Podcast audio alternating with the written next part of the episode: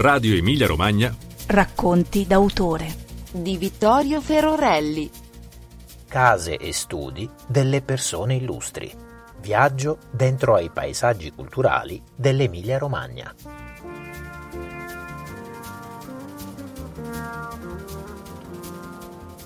Le terre basse.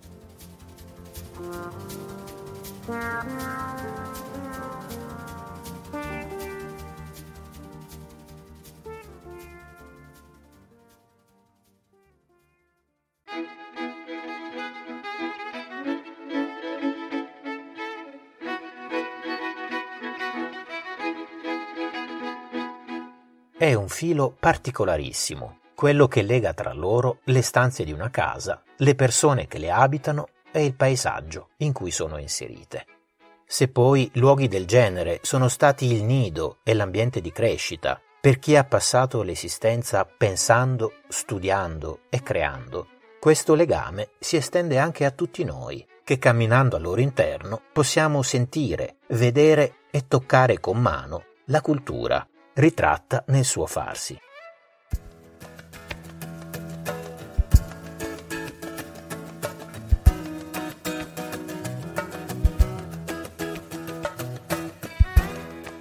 Nel 2021 la regione Emilia-Romagna ha individuato più di 90 realtà di questo tipo.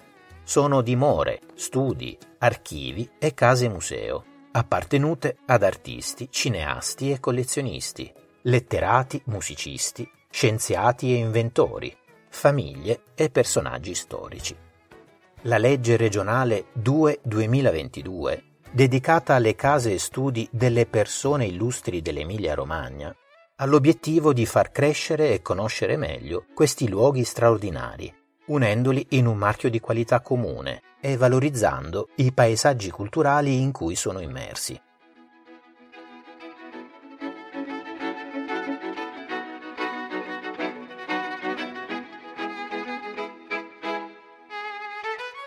Nel podcast che state per ascoltare, sorvoleremo il territorio sulle ali dell'immaginazione per andare a vedere insieme uno di questi paesaggi, le terre basse, che dal mare fino al grande fiume si distendono morbide sulla pianura.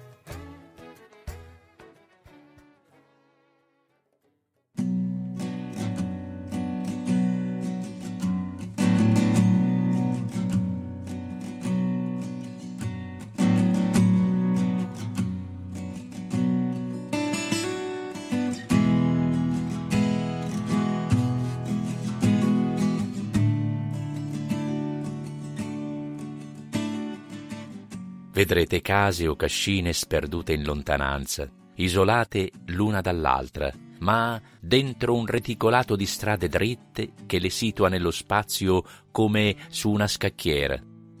E soltanto quando un canale viene a interrompere la simmetria, troverete una strada che divaga, dandovi improvvisamente un senso di avventura nell'imprevisto. Gianni Celati, Ultimi contemplatori.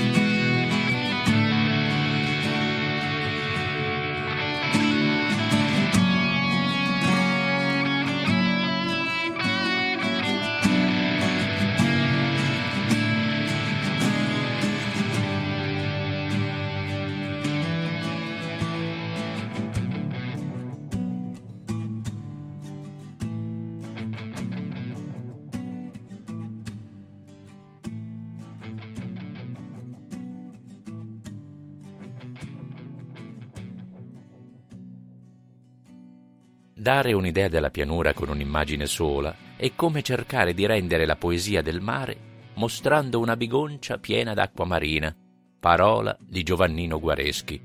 A sentire lo scrittore parmense, l'essenza di queste lande non va cercata sulla terra, bisogna cercarla nell'aria, perché la bassa è fatta per chi non ha paura di restar solo con i suoi pensieri.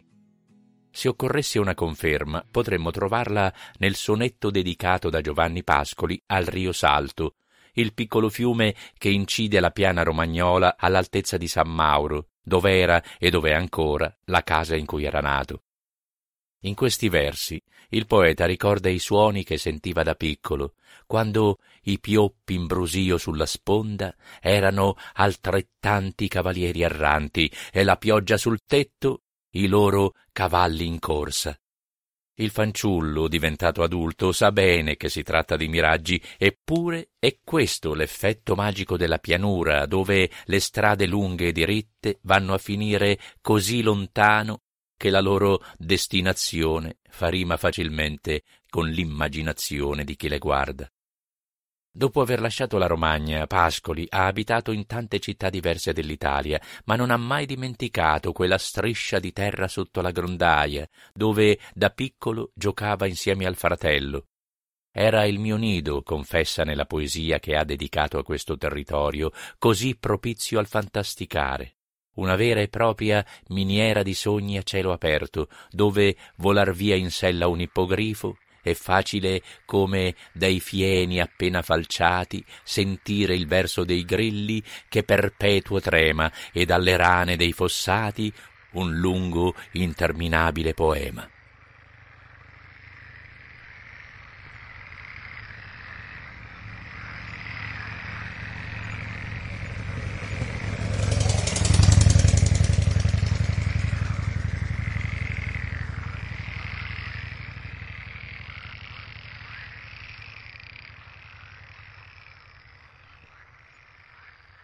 Fieni e fossati padani fecero da culla un secolo prima anche un altro poeta, Vincenzo Monti, nato vicino ad Alfonsine, nella casa che il padre aveva fatto costruire sul podere dell'ortazzo.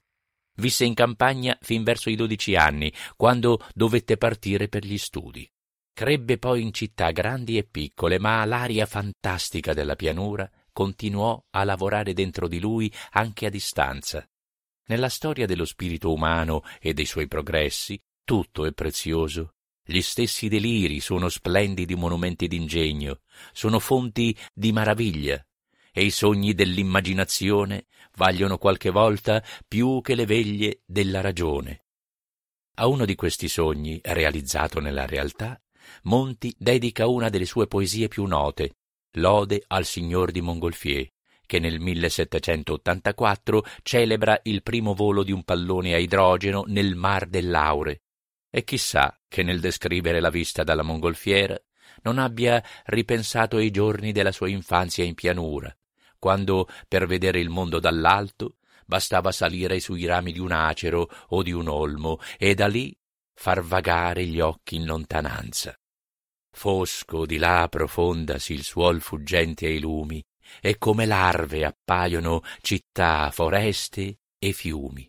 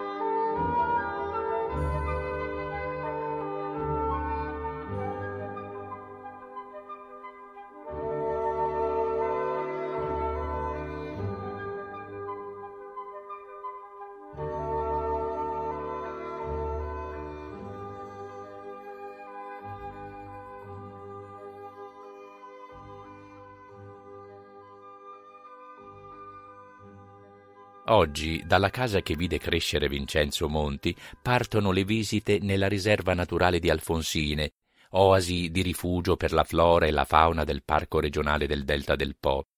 I canti di usignoli, cardellini e upupe, che ancora di questi luoghi trapuntano il silenzio, fecero da nutrimento sonoro anche per l'udito del piccolo Gioacchino Rossini quando viveva poco lontano da qui.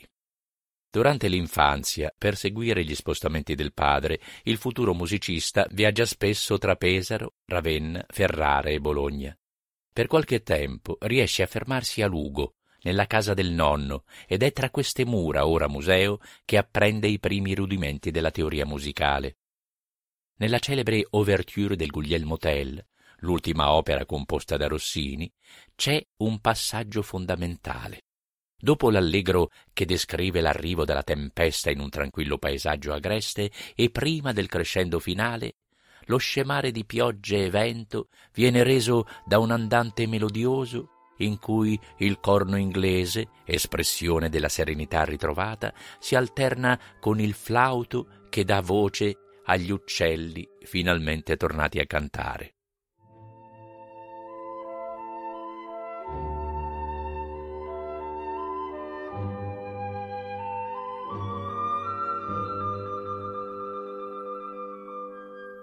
Si sa che il musicista compose l'opera in campagna poco fuori Parigi, nello splendido castello di Petitbourg, tra stagni e boschi creati ad arte.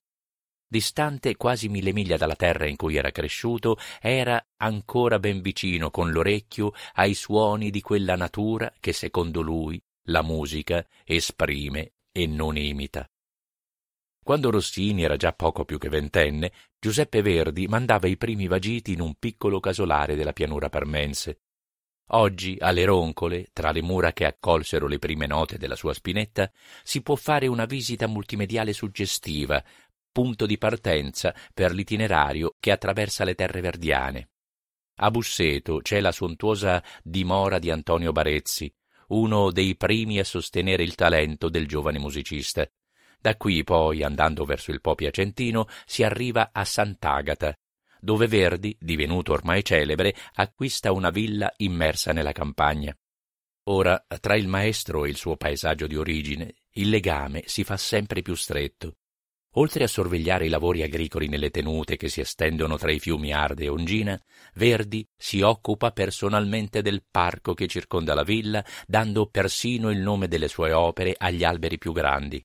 La quercia Trovatore, il salice Traviata, il platano Rigoletto.